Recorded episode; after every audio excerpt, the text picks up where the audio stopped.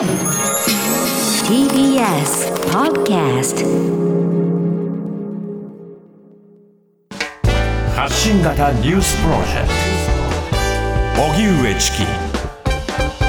セッション。ここからは毎日新聞 N 検セッション。N 検はニュース時事能力検定を略した言葉で新聞やテレビのニュース報道を読み解く時事力をつけるためのビジネスにも役立つ検定です毎週月曜のこの時間はそんなニュース時事能力検定 N 検を目指す方に時事力をつけていただくため一つの時事問題に関するテーマを取り上げ解説とクイズでリスナーの皆さんと学んでいきます。それでは今日取り上げるテーマはこちらです。日露外相が北方領土をめぐって協議。茂木外務大臣はロシアのラブロフ外相とおよそ1年7ヶ月ぶりに対面形式で会談。プーチン大統領が北方領土に進出する企業に向けて新たな税の優遇措置の導入を表明したことに対し容認できないとする日本側の立場を伝えました。解説は TBS ラジオニュースデスクの中村久人さんです。久人さんよろしくお願いいたします。よろしくお願いします。ではまず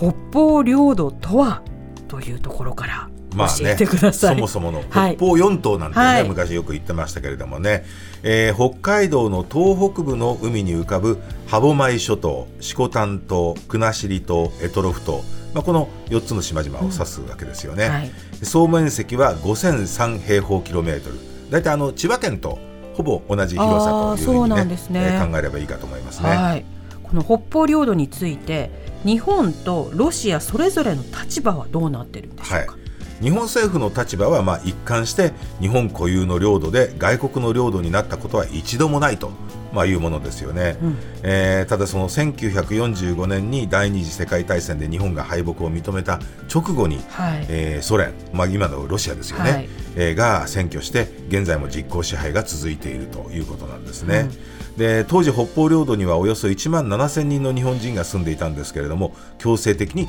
退去させられたわけです。はい。で日本は北方領土の返還を求めていますがあーロシア政府との話は進んでいないと。で日本人住むどころか自由に行き来することもできないそうなんですよね。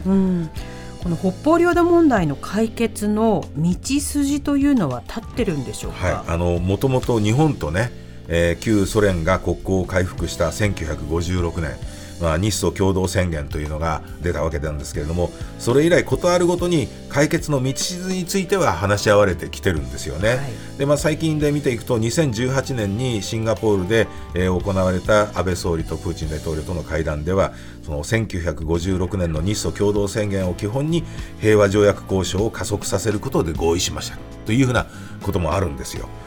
でまあ、そういうこともあって日本はそのロシアと北方四島における共同経済活動を行おうとはいいうことを目指しているわけですよね。でこれがその問題解決に向けた一歩になるんじゃないかということで期待しているわけです。でまあ、想定されるその経済活動っていうものがどういうものがあるかっていうと、はいえーウニなどの、ね、海産物を共同で養殖しましょうというもの、えーそれから風力発電を導入しませんかということ。とか、はい。あるいはその4島の自然を、ね、活用してエコツーリズムなどをやってみませんかと、まあ、こういうものなんですけれども、その一方で去年7月にその領土割譲を禁止するという条項が新たにはい。入った、ねけそうです。あの改正憲法がロシアでうん。成立しちゃってるわけですよね。はいでえプーチン大統領も先月3日の東方経済フォーラムで、えー北方領土に進出する企業に対して関税などを免除する特別区を創設するというふうに発表したとでこの優遇措置は国内企業だけじゃなくって日本を含む外国企業に適用されるんだというふうに述べてるわけですよね。まあ、これは日本側にとってみればロシアと日本とで共同経済活動をやろうと言ってるところなんで、その趣旨とは相入れないじゃないかということで抗議していると。だから、まあ、今回の会談でも茂木外務大臣はロシアの法令を前提としたこの新たな税の優遇措置を容認できないという日本側の立場を伝えたということなんですよね。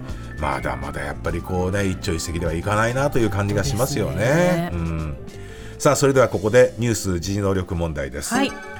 えー日本とソ連が国交回復をしたその1956年に交わされた日ソ共同宣言ですが、はい。将来日本と平和条約を結んだら北方領土4島のうちいくつ引き渡すと明記されているでしょうか。次の4つの中から選んでください、1、1島。2、2島。3、3島。4、4島。すべてさあどれでしょうか？ラジオを聴きの皆さんも一緒に考えてみてください。それではシンキングタイムスタートです。はいリスナーの皆さん一緒に考えましょう。えー日本とソ連が国交を回復した1956年に交わされた日ソ共同宣言、えー将来日本と平和条約を結んだら北方領土4島のうちいくつ引き渡すと明記されているでしょうか？1、1島2、2島3、3島4、4島すべてはい、ここでシンキングタイム終了です。えーリスナーの皆さんもどうぞ一緒にお答えください。南部さん回答何番でしょうか？4番 ?4 番の4頭すべて。あれ？残念。違いましたこれは違うんですね。はいこれは2番の2頭というのが正解なんです。2頭そう、えーそのお日ソお共同宣言には、えー日本とソ連は外交関係回復後平和条約の締結に関する交渉を継続することに同意する、えーソ連は日本の要請に応えかつ日本の利益を考慮し歯舞諸島及び四股丹島を日本に引き渡すことに同意する。ただしこれらの諸島は平和条約が結ばれた後に現実に引き渡されるものとするというふうに書かれてるんです。だから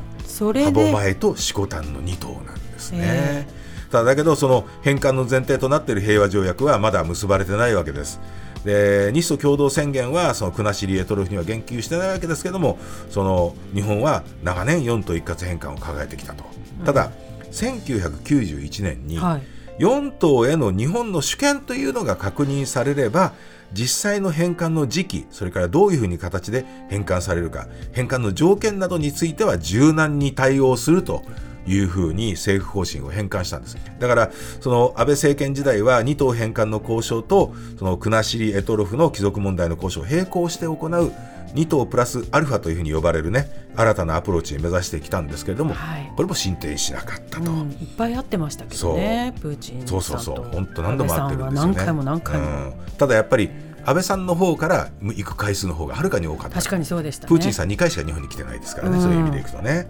えーまあ、この路線を引き継いだ菅政権でも成果は見られなかったということですね、えー次のリーダーこの北方領土問題にどういうふうに向き合っていくんでしょうかね。はい。